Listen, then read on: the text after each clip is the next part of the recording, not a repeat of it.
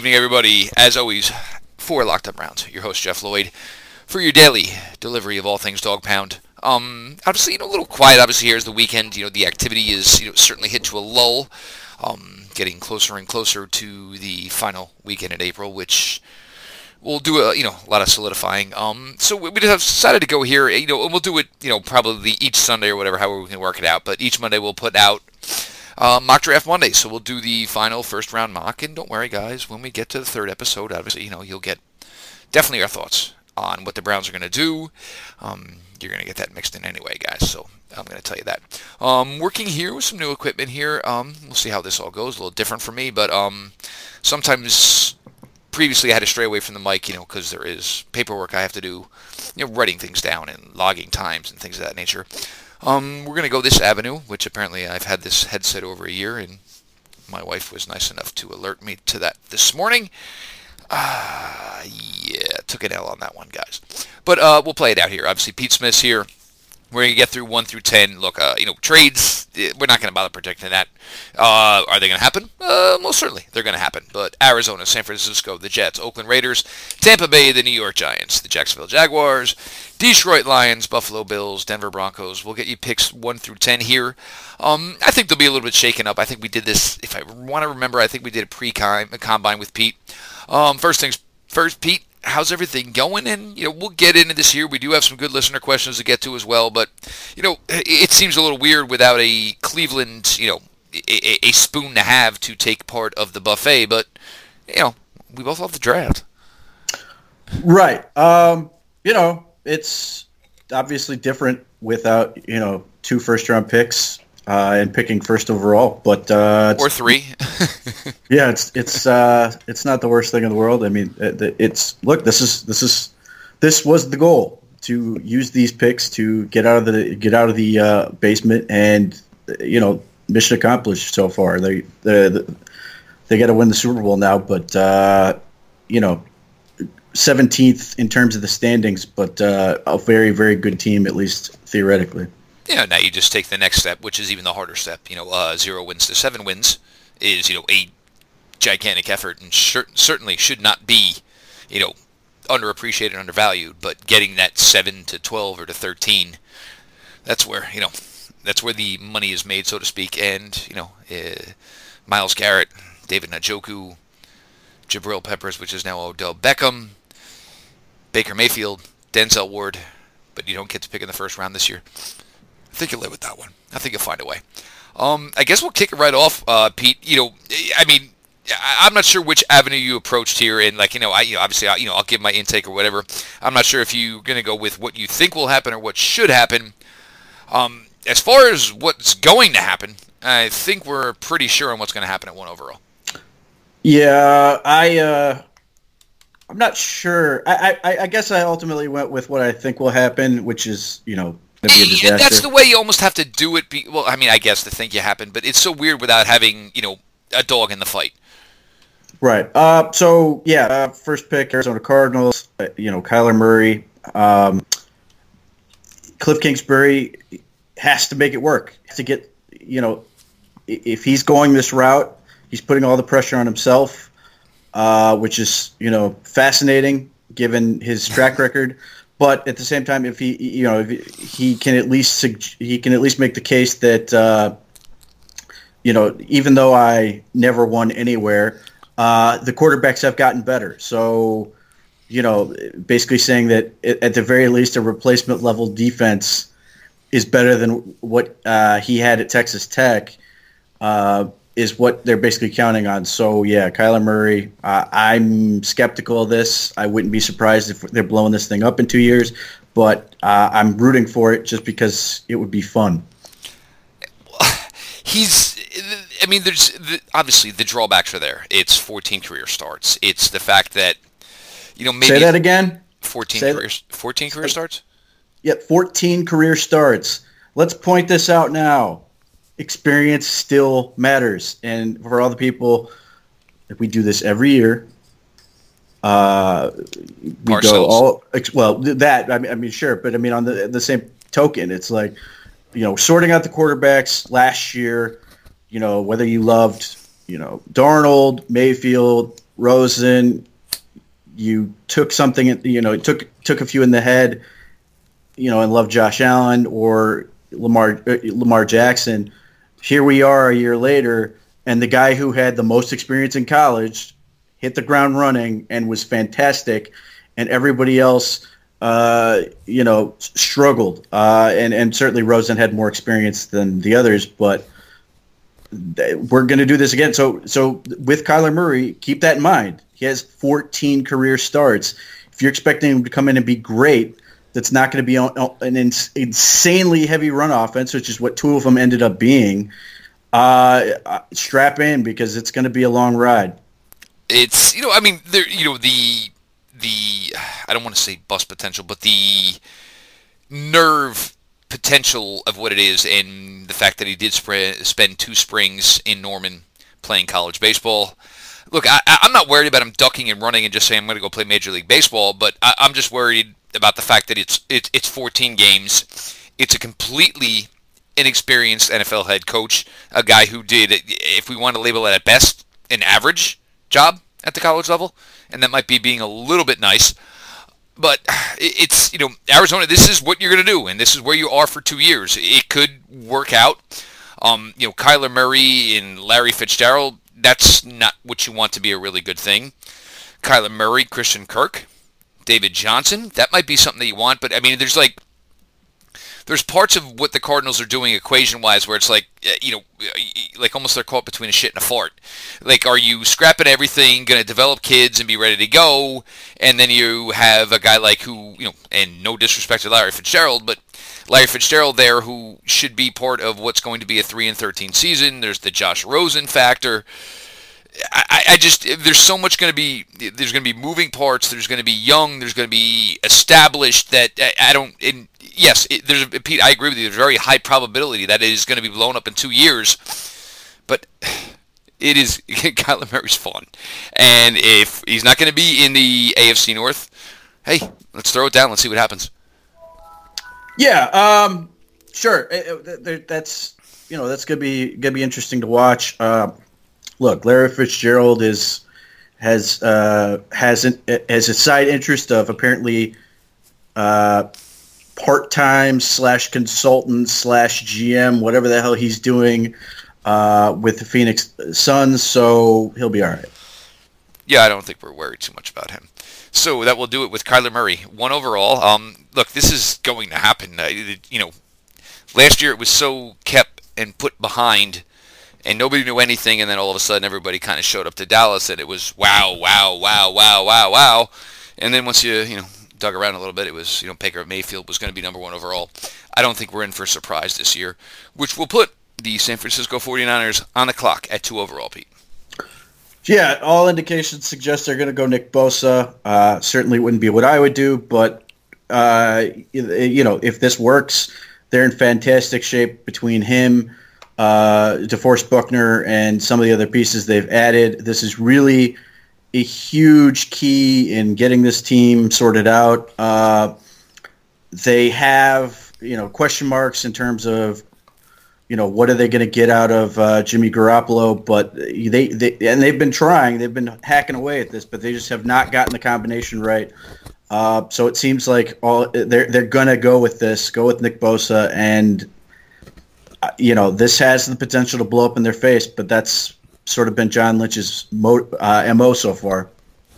Well, the issue is though is there's not an offensive player to add here. I think they're okay with their offensive line. I think they feel if Garoppolo is healthy, uh, they have four running backs. There's not a wide receiver you're going to add at two overall.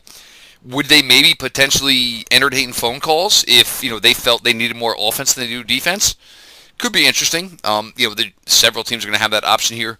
Um, Nick Bosa, I, I think the thing with Nick is you just didn't get to see that last dominant year uh, of what it should have been, and hopefully it, it, it would have been, could have been, whatever.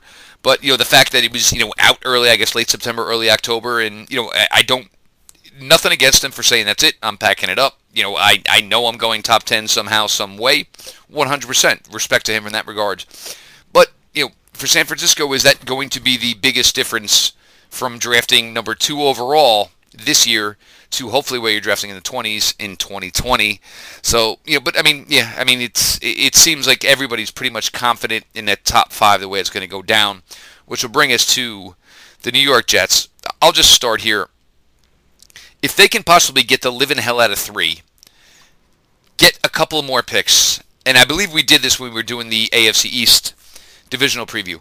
Get the hell out of three trade down. If you can still get Brian Burns, add a couple more picks, add a cornerback with one of those picks. Maybe now the Jets are closer and closer to you know what some of the fans. I don't know if they're riding the new uniform high or whatever it is, and it, it's crazy that uniform talk has been a dominant Jet talk for like two weeks now. I mean, Browns fans, we're talking about Odell Beckham. Who the hell cares what the hell the uniform they wear? If they want to come out in their practice stuff, who cares? But you know, that's where Jets fans are now. But if they can get out of three, still get a Brian Burns, in my opinion, add some more picks. But Pete, God. Yeah, I, I think 100% they'd like to trade. I don't know if that partner is there. I just don't see a lot of uh, viable avenues where you're saying that. I jumping team- for Quinnen Williams? Am I jumping for right. Ed Oliver? If no quarterbacks off the board, why do I have to be the one to start the party at three? Yeah, I, I, just think the Jets are in a tough spot. So with that in mind, uh, I, I, think it's Josh Allen, good, good Josh, Josh, Allen, uh, out of Kentucky. He is, you know, he he doesn't have an All-Pro profile, uh, but he is really goddamn good, uh, and and really the answers their biggest question mark because right now they've got nothing. Uh, really, that can rush the passer. This has been their need for the better part of a decade. It's longer than uh, that they since they John have, Abraham. they have to find a way to get this done. Josh Allen's p- production is off the charts. He's a very very good athlete. The only thing you can really knock him on is not having an elite three cone time uh, by by point oh four. Um, so if that's your biggest question with him, you grab him and you're happy with it, and he fits right into what you want to do. He's gonna be that. He can be a stand up guy. You can put his hand on the ground he's just a terrific, terrific football player, and it, it's an easy move if they can't make that trade. And it's not the odd position of where you're trying to like fit in an edge rusher on first and ten or base defenses where there's going to be some you know run or you know a responsibility covering somebody in the flat. Josh Allen could do that. Um, the other thing is he is a local product. Uh, Josh Allen played his high school football about 20 minutes from MetLife Stadium. So, I mean, it, it all lines up. And, and look, I'm not even joking. The eh, the pure pass rusher of the New York Jets. Jets. It's been since John Abraham, which is, I mean, feels in almost my opinion like two decades ago. That's before I knew my wife, for God's sakes. That's how long it's been since Jets were able to do that. Oakland Raiders, three first-round picks. Um, yeah. Jon Gruden, it's you know we're starting to get a little bit more comfortable with him back on the sidelines. Um, Mike Mayock, obviously the draft junkie he is. It's going to be interesting because it seemed, you know, we joked about it, Pete. Mike fell in love with a ton of dudes down in Mobile, whereas, you know, Mike is going to look may, perhaps best player available. What am I going to do here? Um, first options they have are interior defensive tackle. That's kind of what they did last year in the draft. It makes Oakland, in my opinion, a difficult player fit as far as you know doing this mock year at four. Yeah, um, this becomes a really difficult pick to screw up. Just take the best player, uh, which is Quinn Williams, uh, defensive tackle, Alabama. Yes, they have players that they've been adding to that, but if you know the worst thing in the world is they have three really good ones as opposed to two really good or potentially good ones. Um, you can live with that scenario. Quinn Williams is the best player, period, uh, for them, and the Raiders cannot have every need everything basically. Uh, so grab the best player available. Start off your draft right. Uh, you know, make it easy. High fives all around in the draft room and move on to the next one. I mean, it is it is almost like literally that simple to do it that way. Um, if you have three first round picks and you have four picks, I believe it's four picks in the first thirty five, just you just hit home runs. Take monster cuts. Doesn't matter if it blocks somebody, um, but if you view them as foundational pieces, that's getting you back, hopefully, to some sort of relevance. And you know, to see Quinnen Williams fall anywhere outside of the you know top One. five. that yeah, I guess yeah, I can't. Yeah, yeah, you're right. You're right. You're right. But you're not going to be rebuild with defensive tackle. But yes, um, and this is Pete saying this, who is the Ed Oliver bag carrier. But it's okay to say, hey, I saw something and I changed a little bit. Well, it's just, a, I mean, the thing is, Quinnen Williams played in the SEC. Ed Oliver played at Houston. I mean, that's really the difference in that point. And the other thing is Quinn Williams is heavier, which, you know, tends to be a, a better indicator of success. But, you know, for me, if you're looking at from my board, it will be Quinn Williams 1, Ed Oliver 2, period. Well, there's nothing wrong with that. Ed Oliver, you know, maybe a tad undersized, strong as hell, but a beast nonetheless. Tampa Bay Buccaneers, uh, five overall. Uh, going to be a weird, weird year. Um, obviously, you basically have uh, Jameis Winston playing on a, you know, right now I guess it's a bet on me type of deal with the way it works for him. The team itself, uh, you bring in obviously, you know, your new head coach, and as much as we love him, a great coach, but this is this could really be a recipe where the Tampa Bay Buccaneers are maybe even drafting higher in 2020 than they were in 2019, Pete. Uh, yeah, they could, uh, and I think Tampa is another team that would love to move down a couple spots uh, so they can do the same thing. Um, th- this is not what I would do, but it seems to be what they, or at least the noise suggests they're going to do, which is uh, drafting Devin White, the linebacker out of LSU. He's a fantastic, fantastic prospect. I'm not sure I see top 10 tape, but everything else from production is off the charts, athleticism off the charts, and his, you know the best of him is phenomenal. So, you know, you've got to keep him to this point. He looks like a guy who needs to be kept clean. Um, but yeah, they, they get a new man in the middle on defense, uh, which has been a really big problem for them. Not not linebacker necessarily, uh, but just defense.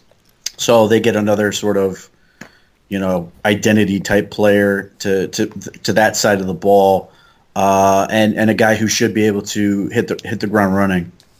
I mean, well, the rumors are maybe you're going to go to, uh, you know, the. It seems they're going to play an odd front in Tampa.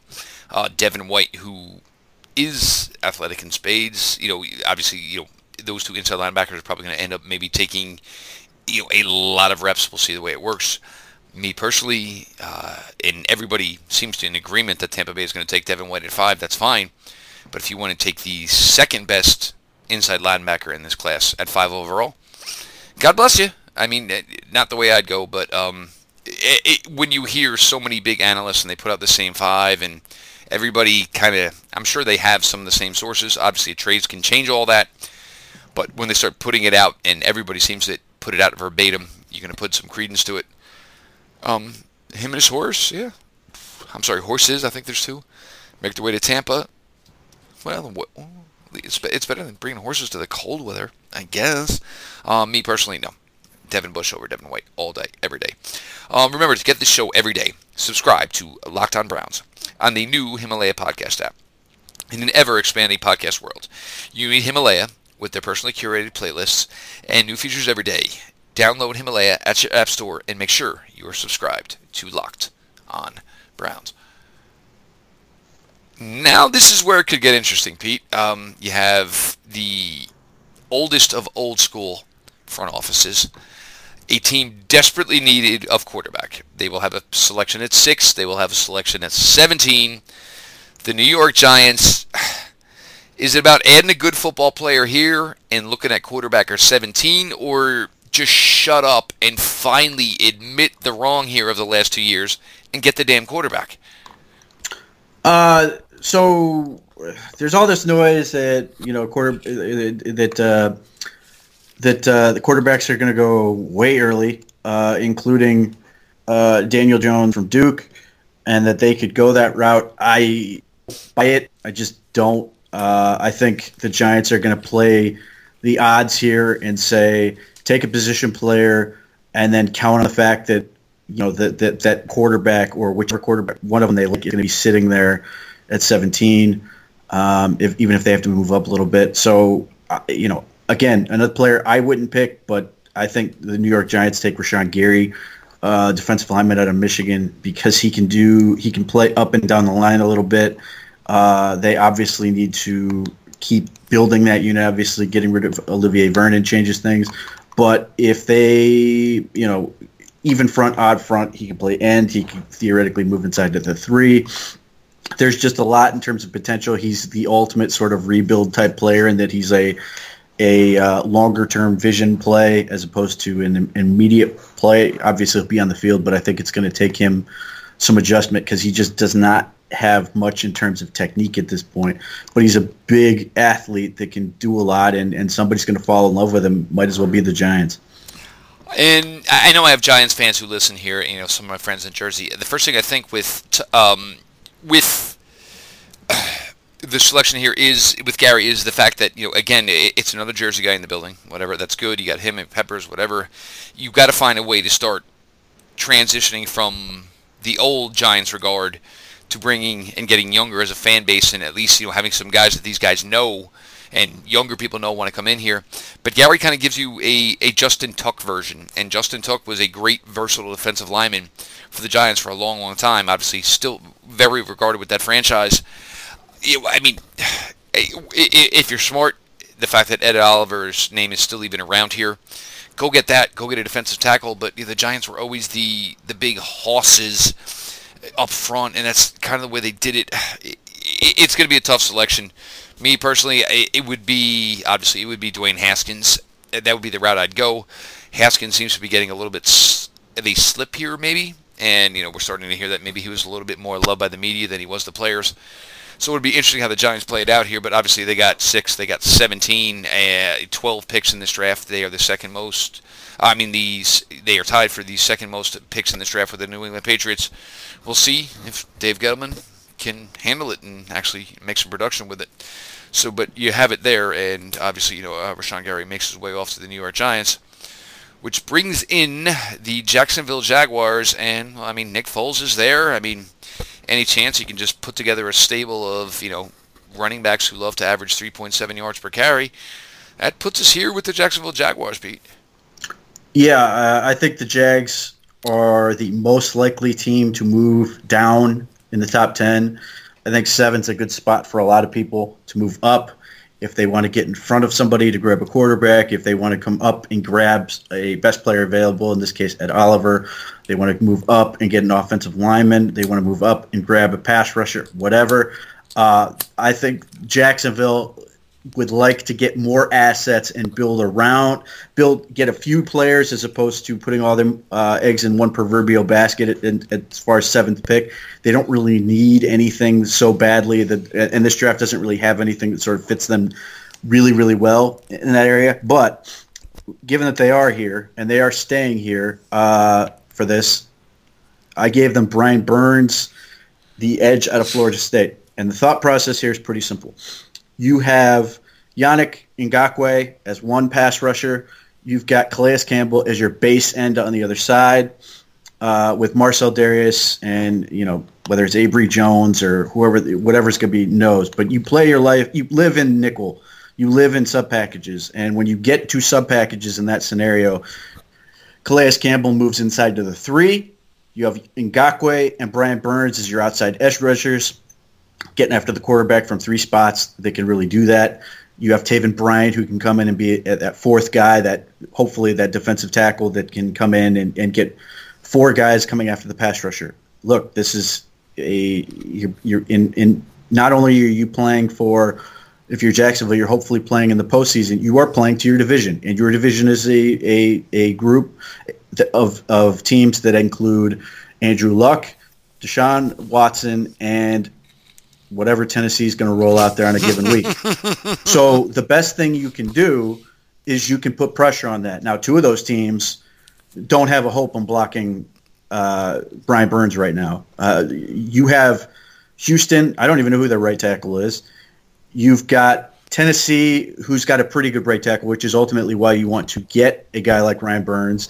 And then you've got the Colts, who are you know okay at right tackle. But you, if if you're the Jacksonville Jaguars and you've got Nick Foles and you're planning on scoring some points this season, it becomes way more about getting after the passer. Uh, and, and if they ultimately were to move on from Ngakoue at some point, or even if they don't, they have a nice cost-controlled pass rusher that gives them a very athletic front four uh, and really allows Brian Burns to sort of be a pass rusher. Uh, it doesn't force him to be a full time guy yet. They can ease him in, really pick his spots, and I think he could, in this in this role, could potentially put himself in the mix for defensive rookie of the year. Well, and that's the whole thing. If you're bringing in Foles, you feel that is a huge upgrade over Blake Bortles. But I mean, you, you, you still get to the fact that you had a plan in place that got you to the 2017 AFC Championship game, which you should have won. So try to get better in that aspect. Uh, you know, look, I mean, it's Leonard Fournette. It's now or never. I mean, you need to be the player they drafted you to be in the top five, whether that'll happen or not. But you have Nick Foles. You should be able to do a little bit more with the passing game so go back to what the model that was working for you before it all took a dastardly bad turn in 2018. But in 2017, you should have won the AFC Championship. You should have been representing the AFC in the Super Bowl. So try to at least get yourself closer to a model of that. And Brian's Brian Burns, he, he should not be a player that gets out of the top 10. No way whatsoever. Every question that was asked of Brian Burns during the draft process, he squashed. Was he good enough athlete? Oh yeah, he is a good enough athlete. Can he put on the weight? Yeah, he put on the weight. Can he still test with the weight? Oh yeah, he did that too. Brian Burns, you know, just a damn solid football player, and I, I, I agree with the bring him in slowly because he's going to start the season at 20 years old, or he's about to turn 21 in like a month or two. He's young. He's very young, but you should get production if you use him in a 55%, 60% snap rate in his rookie year. He should give you a ton, ton of production. And Pete, the AFC, the NFC North team here, where it's just like, well, when's when are they ever going to get a window, a two to three year window? I I don't think it's getting any closer. But the Detroit Lions, you know, Matthew Stafford, I love Matthew Stafford, solid, really good quarterback. Obviously, the story with his wife right now, it's it's it's tough to see and watch that unfold for a family. Obviously, NFL player, obviously, as much as his wife means to him and his children, uh, all the work they do. But the Detroit Lions, they need something. They need they need more. Uh, what's the best fit? So uh, look, I mean, uh, the Detroit Lions are hopefully smart enough to realize what's in front of them. Uh, they're sitting there. They go ahead and grab Ed Oliver to go with Trey Flowers to go with what they're building up there up front. They yes, they have some they have some nice defensive tackles that are okay player. You know, they're fine players. Um, they're not Ed Oliver, and they're not going to be Ed Oliver. And even if you want to get creative with it, and you you move Ed Oliver around, potentially even starting him, you know, at an end spot, uh, you know, and sliding him around up and down the line, you know, this is what you hired Matt Patricia for. Then you could do that. And honestly, Jacksonville could have done this too, and and done the same thing where they make Ed Oliver essentially an end in that in that uh, Calais Campbell role. But this gives them two guys who can really be dominant in terms of getting pressure. Uh, you know, the Detroit Lions have some nice run-stopping defensive linemen in particular. Uh, Snacks Harrison obviously is, you know, the guy. He's the best. There's, you know, second best is miles and miles behind him.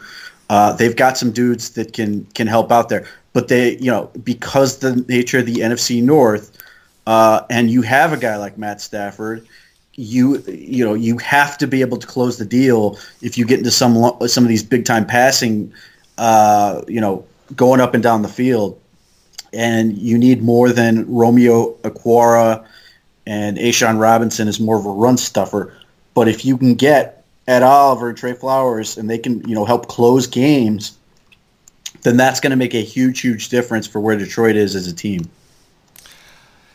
well, with him and Snacks Harrison, I mean, you know, Snacks could take on, you know, he probably take on four to five of the offensive line himself, and he has no issue doing that. And you just allow guys to just blow things up, which is what Ed Oliver is really good at. It, it, it would be a very nice pairing, and look, start creating some chaos up the middle, and you know, hopefully it should shut down opposing run games. Um, look, Aaron Rodgers, I mean, how he's viewed now as a great quarterback he is. Obviously, the guy gets frustrated at times. Mitchell Trubisky, it's to this point where you can get in his head a little bit. Kirk Cousins, we've known that we've known that for years. Uh, so Ed Oliver to Detroit, which Buffalo comes up here, and it's nice because that would mean we wouldn't have to see Ed Oliver for quite a few years, Pete. Yeah, that's that's uh, that's an added benefit. Uh, having said that, you won't like what the Bengals get. Um, Buffalo at nine. Buffalo. Uh, so look, I've seen all this talk about, well, if Ed Oliver's there, you know, whatever defensive pass rusher is sitting there, they, they should probably grab him. Bullshit. You have a, a quarterback with a with a plate in his shoulder from an injury he suffered in college. He got hurt last year with his UCL or whatever, which they were terrified was way worse than it ended up being. They've got an you know they got themselves a center in Mitch Morse. They have an okay guy in Dion Dawkins. They've drafted. They've got some bodies there.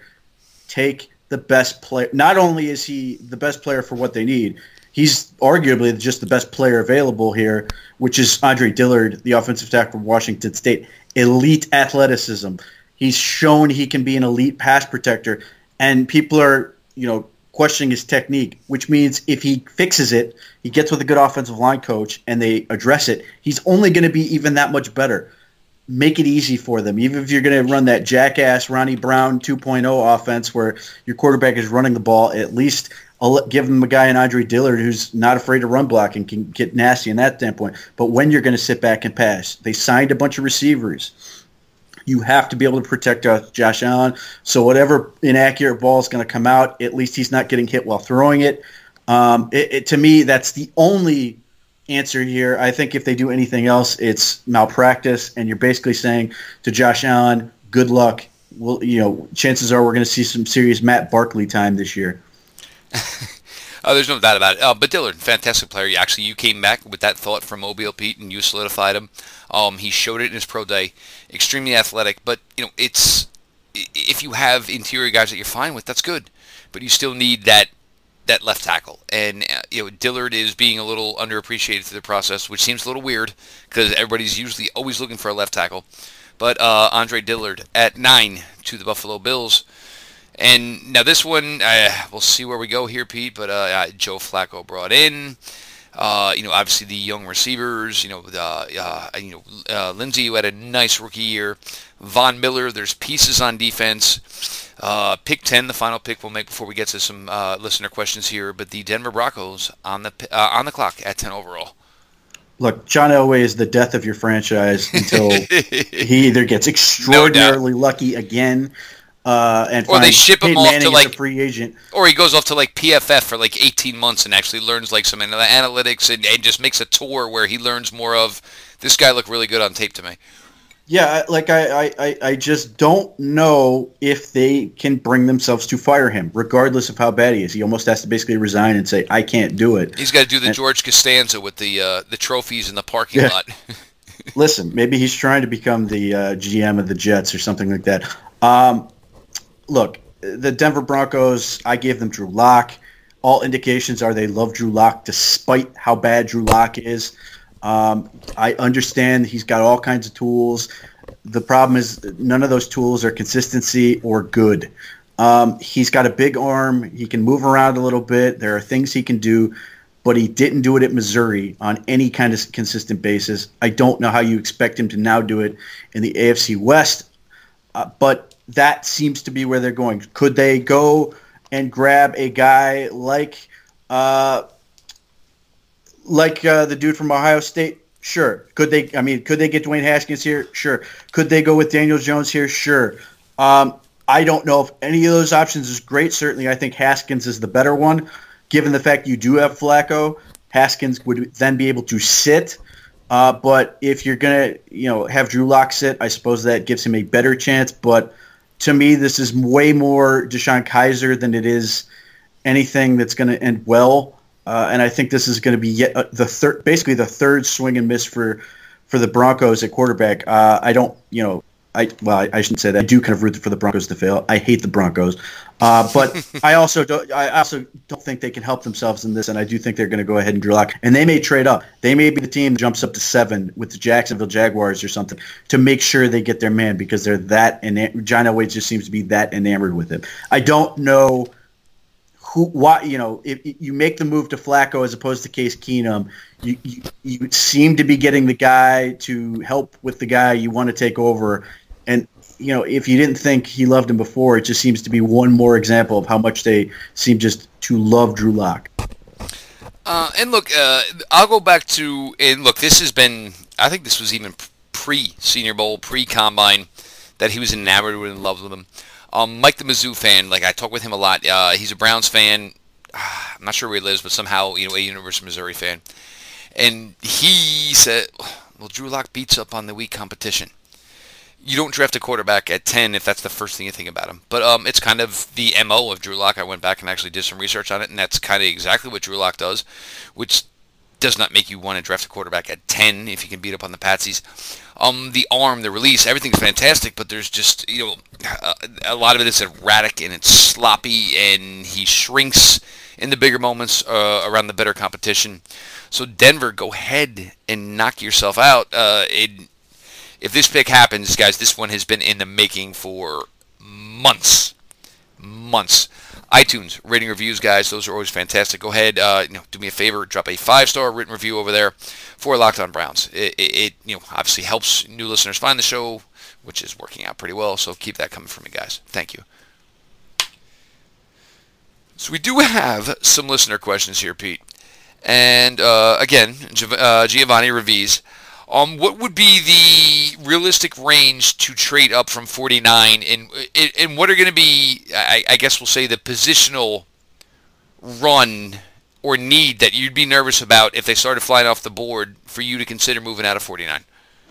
It's an interesting question. If let's see what we got here. So let's look at this. Teams that would be picking at the top of the second round be Arizona, Indianapolis, uh, Oakland, San Francisco, New York, Jacksonville, Tampa, Buffalo, Denver, Cincinnati. Well, Denver twice, Cincinnati, Detroit. Okay, so immediately what jumps out at me is Indianapolis. If they don't get a guy in the first round and they go for something else, I could easily see them double back and grab a corner at 30. Was that 34? We love that name there, though, too. We do. We're nervous 34, 34 could be a, a spot that ADB goes. Uh, after that, the 49ers could be a threat to take a DB. Um, Jacksonville stands out as a team that could be, pick out a DB. So if the Browns are in the business of taking a defensive back, um, you I could see them try to trade up to like 37 if they want to get in front of Jacksonville. Uh, it, it, the other option would be if they basically wait it out and say Indianapolis, you know, San Francisco and Jacksonville pick, and your guy's still there, you could then sort of jump up to let's say 40, maybe to Buffalo, uh, ahead of Denver or one of those teams, and, and go ahead and grab your guy because you're worried they're going to go off. I, I think if you're running DBs, I think it's those initial picks, which may be just too expensive, and you're sort of waiting and with bated breath, hoping but uh, Indianapolis twice, both at uh, where, where do they at? They are 26 and 34. Seems like a graveyard for the Browns on guys they could possibly want, uh, at least at corner. That that that looks like two spots for a guy like Justin Layne. They have safeties. They've uh, they've got uh, Malik Hooker is a free safety, and then they've got Clayton Geathers, and they added our boy. Uh, yeah, they added. They added. They've got strong safety. So the the position that stands out for them is corner. Uh, San Francisco, they they look like they have a, little, a few more needs in the secondary. Uh, they they might be branch out a little bit, and then Jacksonville is a team that that that, that I think could look to add to the secondary. Uh, they released uh, Tashaun Gipson. They could look to add maybe a third corner. Uh, but free safety is a position I don't know if they're set at.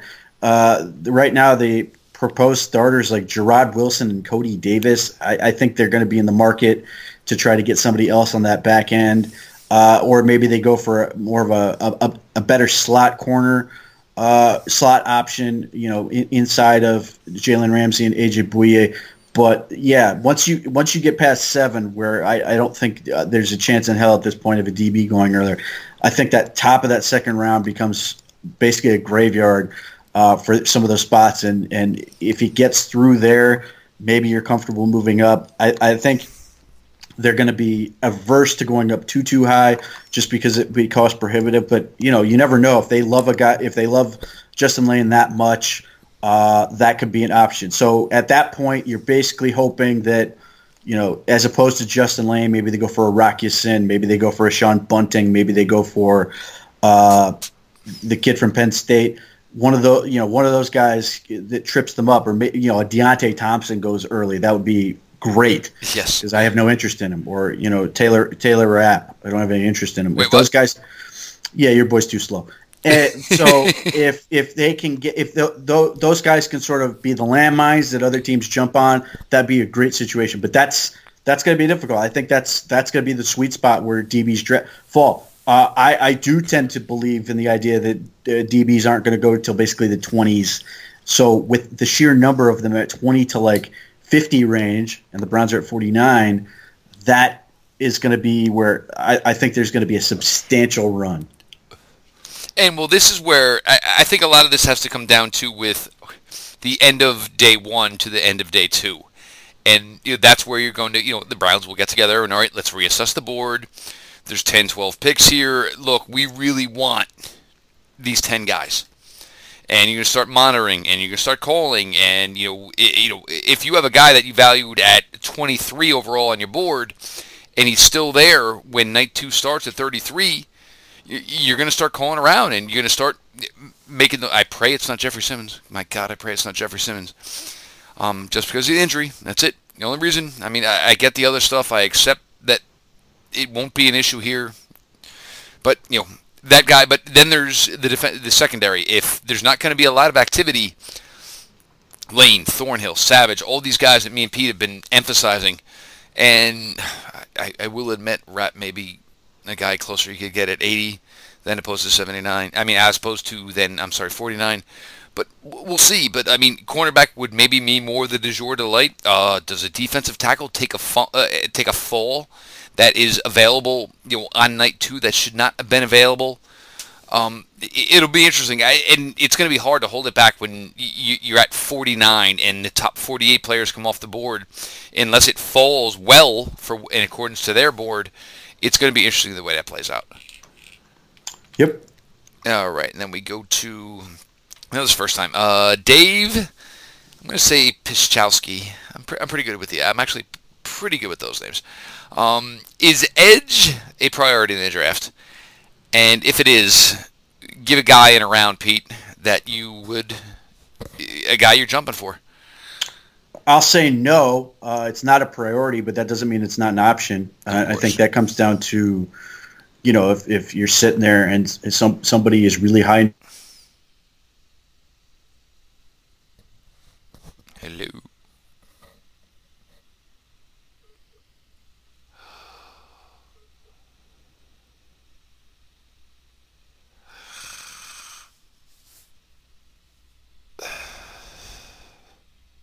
In whatever capacity he's going to play as an edge rusher, then you've got guys like Chris Smith, who's to me more of an interior guy than an edge guy, but he can at least give you reps there. Anthony Zettel uh, was a guy that became sort of went from a guy who didn't play to a nice little change up, and hopefully there's a healthy medium from when he was a starter the year before uh, with the Lions and had a pretty solid year to barely ever playing under Gregg Williams. That they get him a little more love, and then you've got you know Chadley Thomas, who you know we'll see if there's a pulse this year.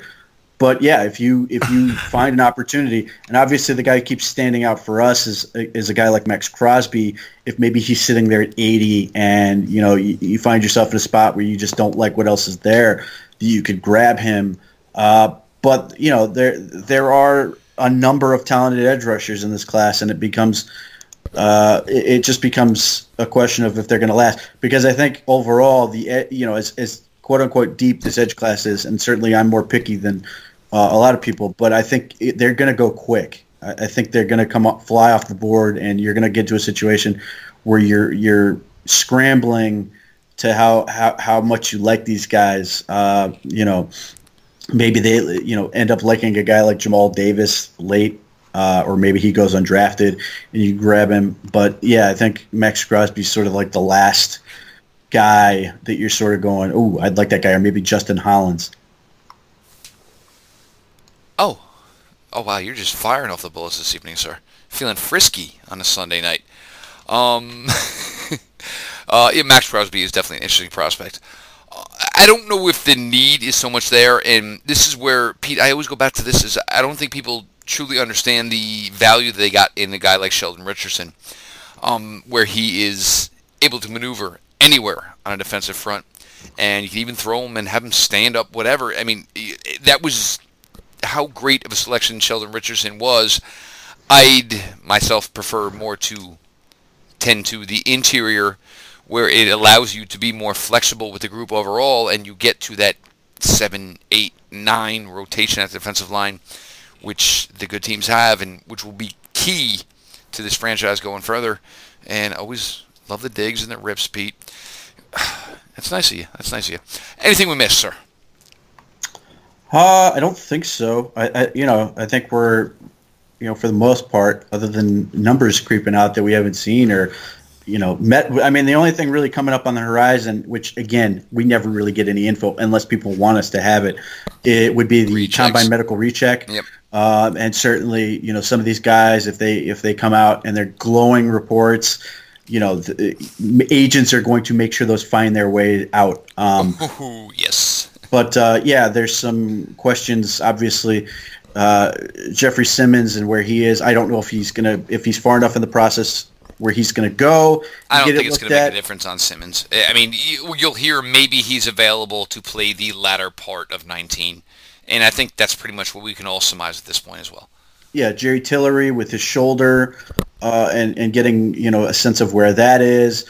Uh, I would not be surprised at all if we got Emmanuel Hall up there, see where he's at, and the sports hernia that wasn't, um, and see make sure things are good there. A guy like uh, a guy who I think could be, you know, there's all this talk about, well, get so and so, he's injured, he'll be cheap, and you can stash him for a while. If the Browns are interested in doing that, uh, the kid they should look at for that would be uh, the kid out of Appalachian State, uh, Jalin Moore, uh, who I think will be at the medical recheck and getting his stuff sorted out. Uh, was a very, very pr- productive player at App State. You're going to have to go with the tape as far as testing. He did very little of it, but he's a guy with with some some power uh, in addition to some athleticism that that if you're a team like the Browns and you're sitting there and, and maybe he's sitting there in round six or seven uh, and you do move on from from Duke Johnson, maybe you look at a guy like Jalin Moore and say, look, uh, we think he's going to be you know a good player uh, would have gone much earlier if he was healthy and tested and all those things. That he becomes sort of an interesting option. Yeah, I I don't dis- disagree with you, but I mean, look, it's I would rather just draft four to five guys through this draft class, guys that are ready to roll. I mean, because that's what the expectations are showing. It's just the route I would rather go. I mean, look, if you want to move a pick for 2020 picks, whatever, I, I, get it, but um, Pete, but there's also the um, which would come out probably what about Monday of draft week. Um, we're gonna hear on your analysis tests the uh, the idiot test uh, yes. to see who failed a scheduled for years and years and years in advance drug test. Uh, you know, and, and, and we'll see if you know that that becomes a thing, or if we just get the you know the thing that never means anything. It should be should not be a part of the process because good lord you can wait 30 minutes and make them do it again the diluted sample which is the biggest set of bullshit ever um, you know wait 30 minutes and get a real another sample to figure it out don't just go well it's it's diluted so we're flagging him for a positive drug test when you know maybe he maybe they actually did test positive and you can go find find out or they didn't and you don't flag him for something they didn't do um, that's one of the more idiotic things in the NFL that needs to get dealt with. And then there's the uh, idiot social media aspect of it. So, um, look, uh, any prospect, uh, make sure you scrub that crap clean. And something you may set at 15 or 16 years old may come back to haunt you here in three weeks. You never want that. Um, uh, as always, guys, uh, read Pete's work over uh, through NFL Spin Zone. Follow him at underscore Pete Smith underscore. The at Locked On Browns Twitter account, we're getting closer and closer to that 5K before the draft, guys. I appreciate that. Um, look, you know, always send a uh, DM over there. Any questions you have, we get a bunch of them. I'm, you know, I have no problem answering. I understand some people social media just ain't your thing, and I get it. totally understand. Uh, me personally, at Jeff underscore LJ underscore Lloyd. We're gonna just continue to go here. Um, obviously, the Browns are not as heavy in this draft process early as in years past, but covering the draft, I I enjoy it. Pete enjoys it. We have a bunch of guys who come on here and talk about it who do enjoy it as well. So we'll continue to do that for you. Um, there's not much more else here. We'll, you know, obviously we'll continue to push out each and every day. Um, this has been your daily delivery of all things dog pound LGB on the LOB. Let's go Browns.